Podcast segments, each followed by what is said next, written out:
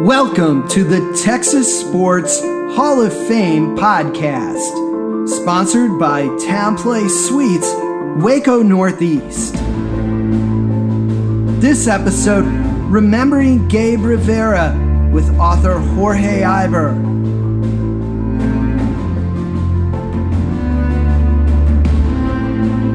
Hi, everyone. Welcome to the Texas Sports Hall of Fame podcast presented by Town Place Suites Waco Northeast.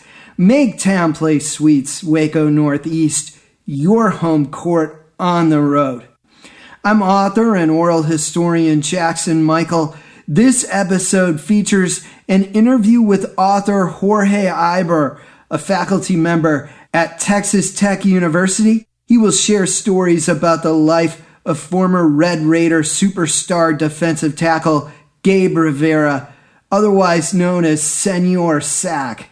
Iber will also discuss with us his new biography about Rivera entitled Senor Sack The Life of Gabe Rivera, which is published by the Texas Tech University Press.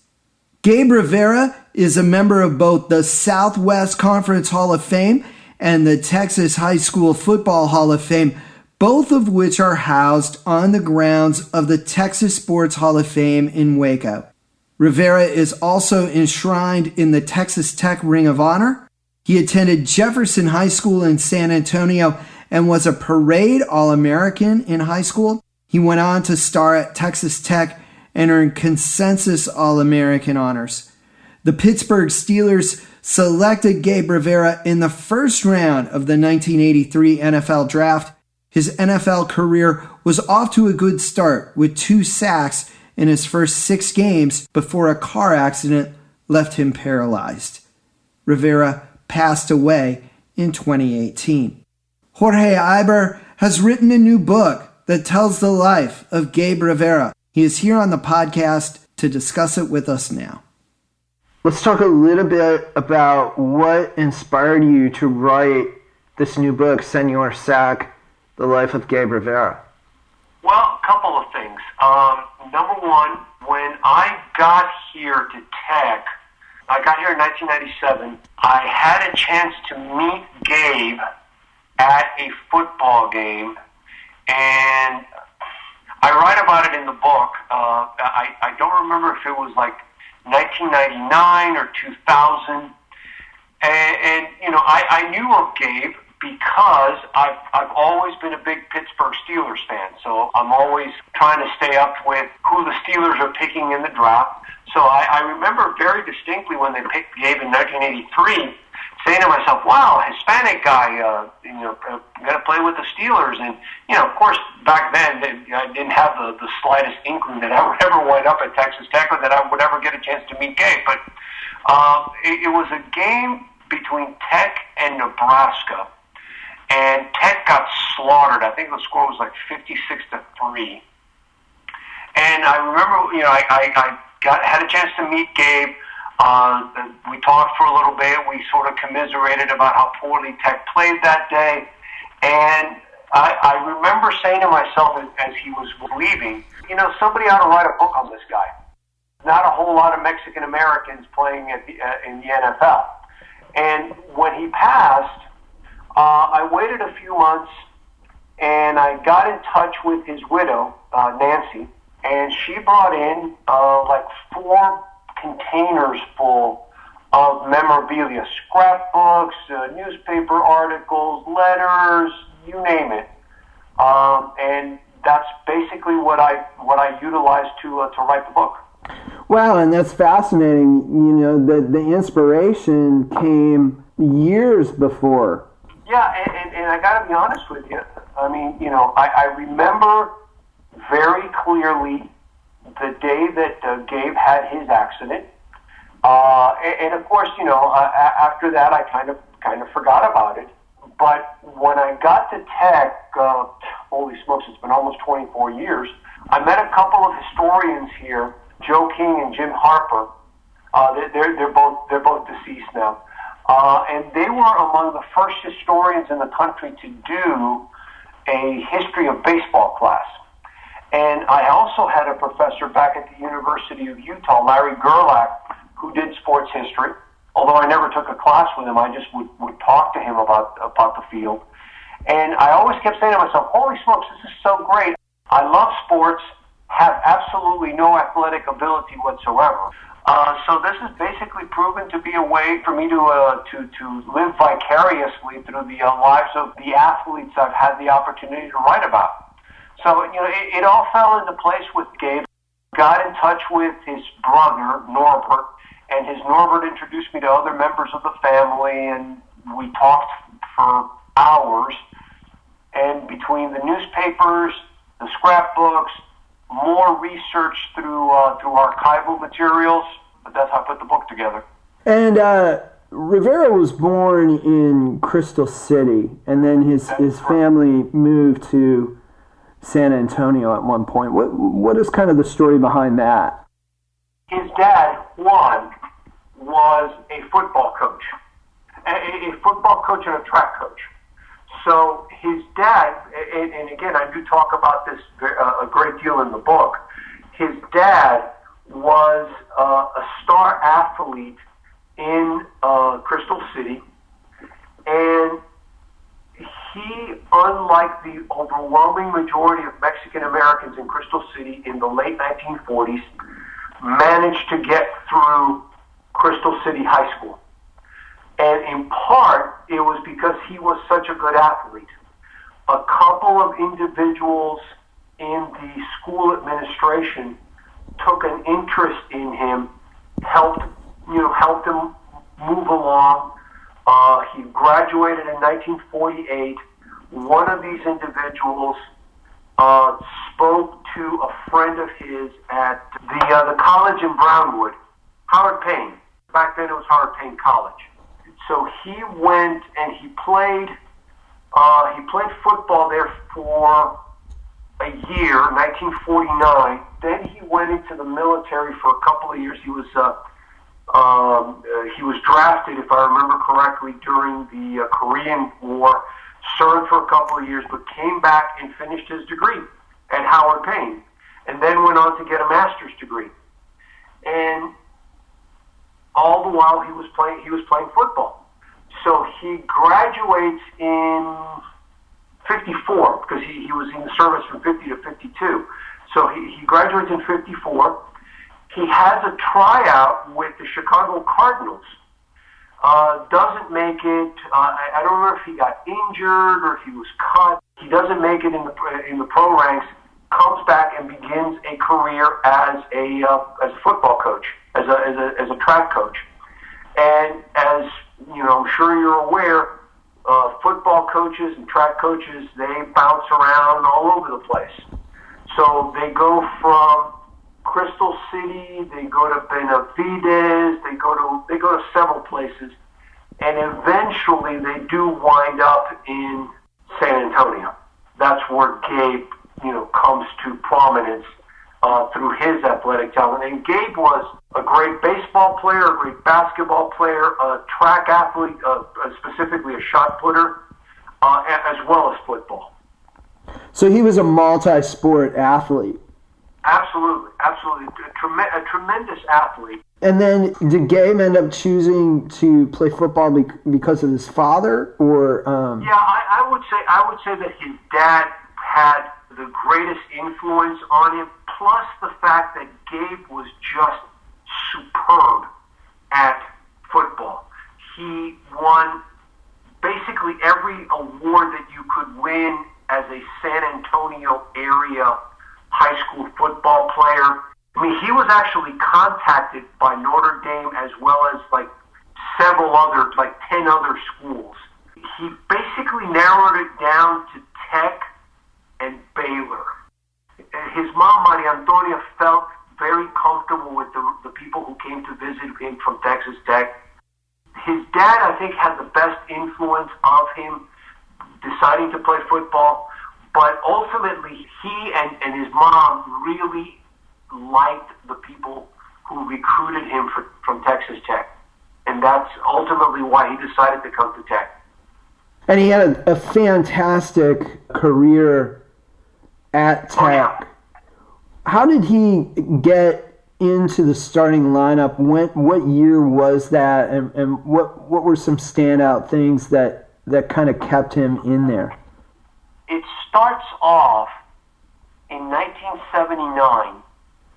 Texas Tech played against USC in 1978 at the Coliseum. They lost 17 to 9. Then there was a return game here in Lubbock where the Trojans came in to play Texas Tech. And Gabe, yeah, he was a freshman. And I've got a really nice quote for you here.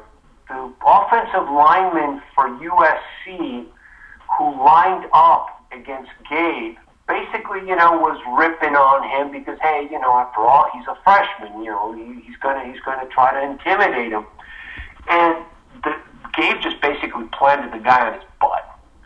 And in addition, he also did a really great play where he hurled the quarterback for USC, Paul McDonald, to the ground for a loss of seven yards.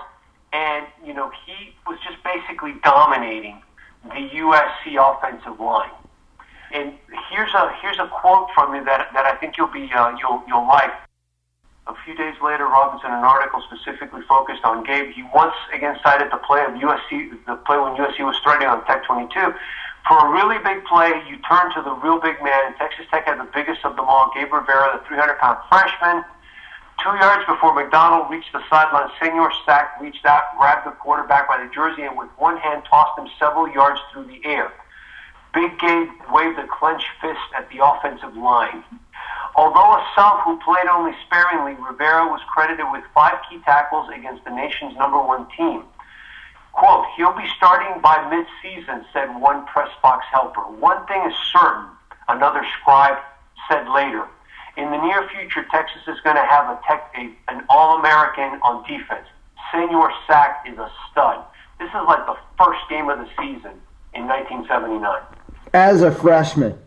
As a freshman incredible. There are very few players that have the instincts and raw ability to go from straight from high school football, especially in the 1970s, to no. competing at that level of D1 football.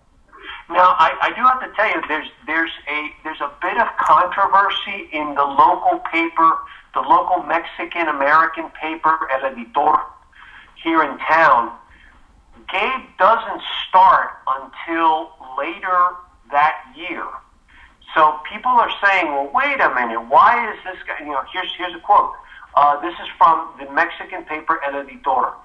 Uh, it says, Gabriel has not started for the Raiders, but has done a lot of damage, and the Southwest Conference teams are beginning to feel his presence. Why Rivera doesn't start is a mystery question that is still not answered by Tech coach Dockery. So there, there's a there's a sense that you know why is he not starting? So I guess it's October the 20th of 1979. October 20th, they, they, his, first start was against Rice here at the Jones. When we return, Jorge Iber will discuss Gabe Rivera's tremendous career at Texas Tech as well as the tragic car accident that would change his life. On the Texas Sports Hall of Fame podcast, presented by Town Place Suites, Waco Northeast.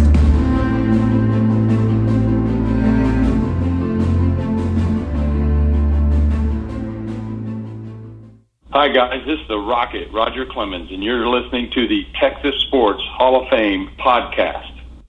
When you come to Waco, be sure to stay at the Town Place Suites, Waco Northeast, located just a short distance from the Texas Sports Hall of Fame. You'll start your day off with a delicious complimentary breakfast, and you'll also enjoy the Town Place Suites free Wi Fi, fitness center, and pool.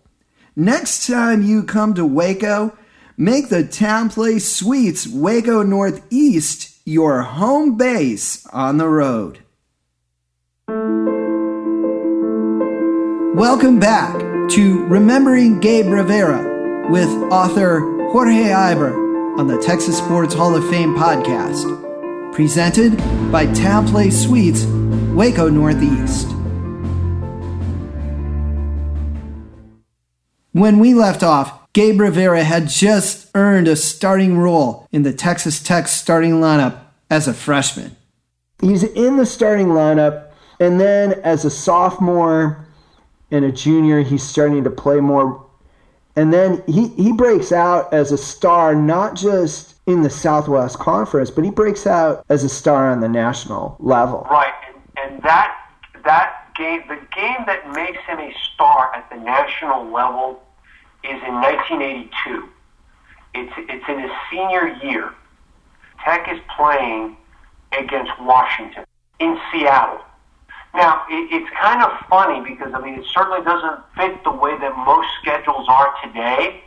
Most schedules today, you play your non-conference games at the start of the season, then you go into the conference schedule and you play the rest of your season at your conference schedule. But Tech had already played six games going into that contest against Washington. And they were, of course, a mediocre three and three. But Gabe goes into that game and just obliterates Washington. I mean, just totally dominates the game. Just completely, completely dominates every aspect of the game. Tech lost 10 to 3, and it was 3 to nothing until late. And against the Huskies, Rivera was seemingly everywhere. Here's, here's his stats 10 tackles, 5 unassisted, 4 pass breakups, 1 sack, one tackle for loss, and four quarterback rushes. And this is from the defensive tackle position. Right. And this is Don James, the head coach of the Huskies. Quote, I've seen a lot of quarterbacks and running backs have outstanding games, but I don't think I've ever seen a defensive player play so well against us. He's the most dominating defensive player from start to finish I have ever seen. That's a direct quote from Don James. So we get into the 1983 draft. It's the year of the quarterback. Right, Dan Marino. Dan Marino is still on the board, and the Steelers are picking, and Chuck Noll famously decides, hey, we built our team with Joe Greene in the 70s. Exactly. And that is exactly how I phrase it in the book. Since Joe Greene was the guy was the pick that began to build the steel curtain and began to build that dynastic period of the Steelers. Chuck Noll was insistent upon the idea of doing that again, and Gabe was going to be the guy. And, and he, he had a pretty good start to his NFL career. In the six games he played, he, he did have a couple of sacks as a rookie. Yeah, he. He was injured a couple of times during training camp, but he was. Everybody was saying that he was starting to get it. He was starting to come into his own, and you know, of course, then the accident happens. Right, and um, the accident, of course, tragically leaves him paralyzed. And could you just, for younger people who don't remember, could you kind of just briefly go over the car accident that that he had. Okay. He just finished uh, practice, and he and a couple other guys from the Steelers, you know, the taxi taxi squad guys, went to a bar, and it's a bar restaurant. Had a whole bunch of drinks. Gabe had a few beers. Now, the again, you know, you you know how you know how this is. The guy who owned the restaurant basically was saying, well, you know, we know when to cut people off, and you know, so as far as I know, there was never any kind of a lawsuit against the actual restaurant owner, bar owner. Uh, and the date was okay. It's October twentieth, nineteen eighty-three, and he's driving. He's got a 280 ZX. They were beautiful, sleek, totally cool looking but you know, basically it's a death trap. And he crosses the median and crashes headfirst into a 1979 Ford LTD, which is probably twice the size of the Datsun. He's ejected through the back window of the car. And basically, that's it. You know, it's he was under the influence.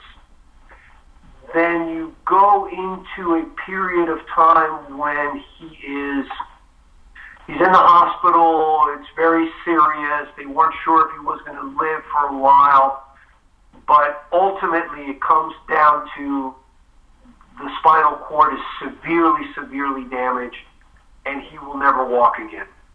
It's a very tragic story. Now, there are people in Pittsburgh, and I do mention this in the in the book. There are some people in Pittsburgh who said that he was let off lightly because you know basically he winds up with a slap on the wrist. You know, it's kind of, you know it's kind of like some sort of probation and some uh, classes where he has to you know learn about. Uh, you know, the, the, the problems with uh, drunk driving and all that. And some folks actually in the newspapers send letters to the editors complaining, well, if he hadn't been playing for the Steelers, he wouldn't he wouldn't have gotten off so lightly. But actually, one of the newspaper reporters comes to his defense and says, I kind of think that the fact that his career's over and that his life will never be the same, I think he's paid his dues. So, you know, and then you begin the process, and there's, there's a whole chapter. That chapter, which is chapter chapter seven of the book, that's really the only point in the book when I get quote academic because I begin to go into some of the literature that deals with what's the psychological impact of someone who was an athlete and in this case, an elite athlete playing in the NFL, and all of a sudden you, you suffer a spinal cord injury. So I talk about Darryl Stingley. I talk about Dennis Byrd, the guy with the New York Jets. Although Dennis Byrd actually was able to recover uh, at least some mobility. Obviously, Darryl Stingley never did. Obviously, Gabe never did. I came across a master's thesis from Ohio University, and it talks about this issue. And I contacted the author, and it turns out that the author is now working on his doctoral dissertation at Wisconsin Milwaukee. And the, the author of that disserta- of that master's thesis, and, and now working on his dissertation, is a young man who is a quadriplegic from having suffered a spinal cord injury as a hockey player when he was in high school. I interviewed him. I've got some quotes from him in the book. Uh, just fascinating. But, you know, what is it like when your life is turned completely upside down from one day to the next and you go from being an elite athlete playing at the highest level of your sport to now basically having to have people take care of your most private needs. It's it's stunning even to talk about it. And, and I go into the Steelers were very good to him. They he he signed for like a four hundred thousand dollar bonus. It worked out to like three hundred twenty some thousand dollars. Obviously, he kept that he kept his salary, obviously, for the first six weeks. The Steelers paid him the remainder of his salary for what was his rookie year. The Steelers also bought him several vans equipped for a a paraplegic over the years. Uh, the Steelers would help him out. The Steelers gave him a job for a period of time, but that didn't quite work out. So I think the Steelers were very, very good to him, very, very good to his family.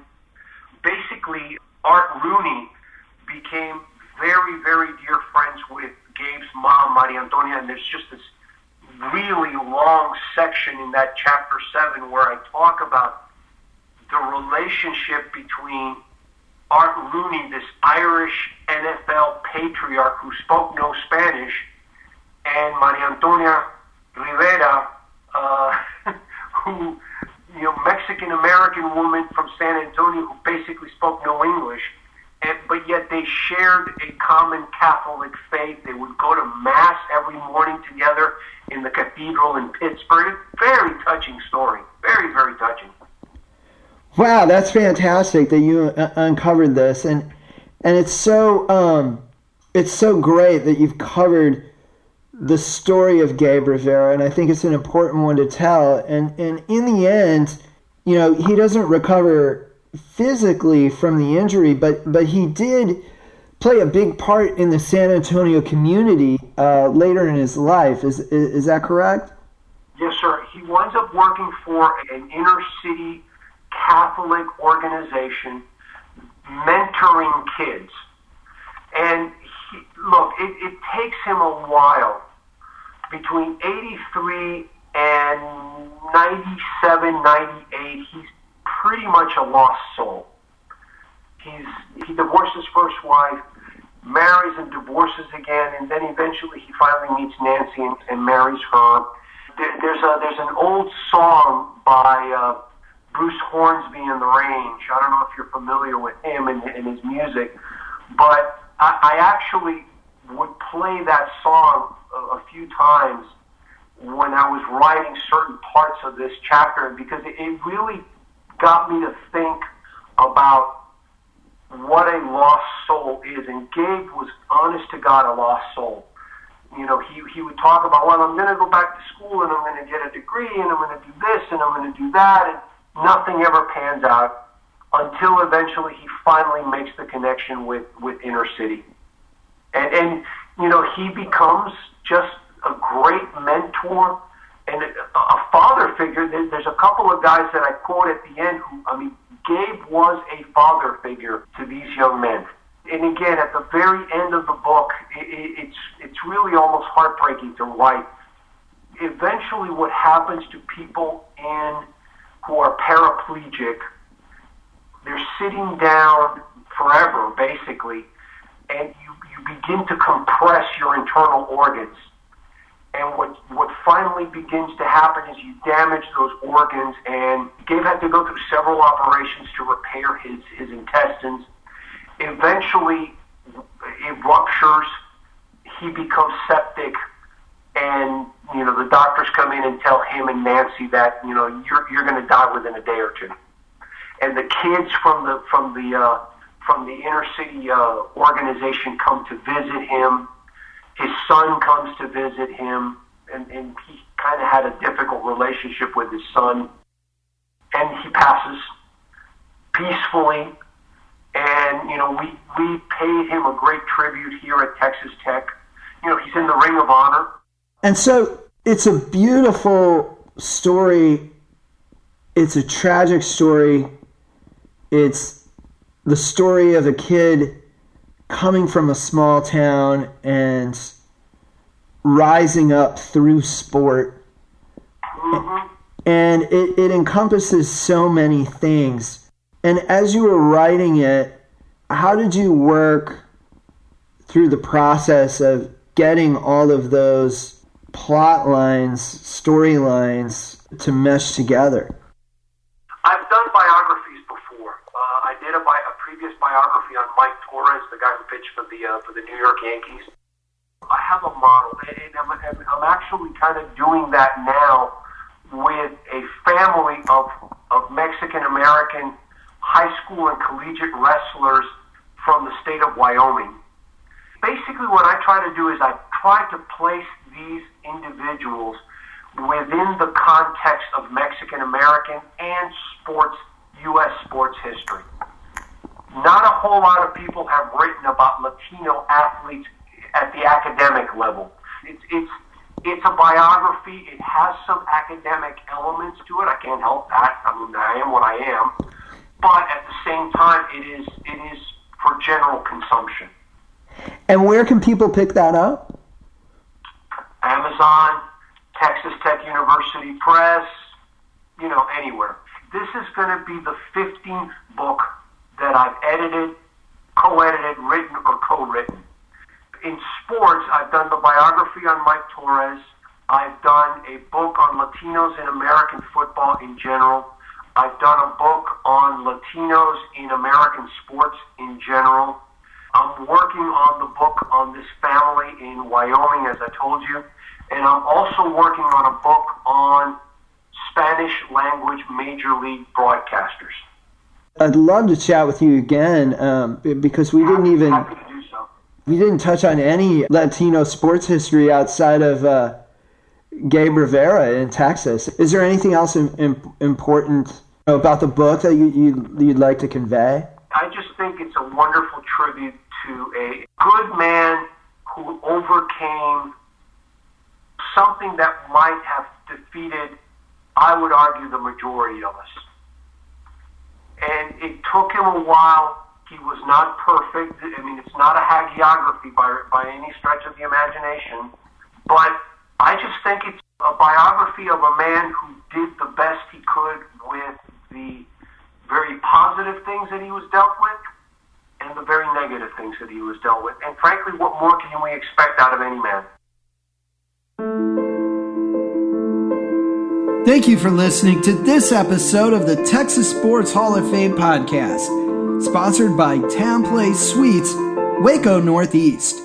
Come visit the Texas Sports Hall of Fame in Waco, and when you do, book your stay at the Place Suites, Waco Northeast. Thank you to Jorge Iber for being with us on the podcast, and be sure to look for his new book, Senor Sack The Life of Gabe Rivera, which is published by the Texas Tech University Press.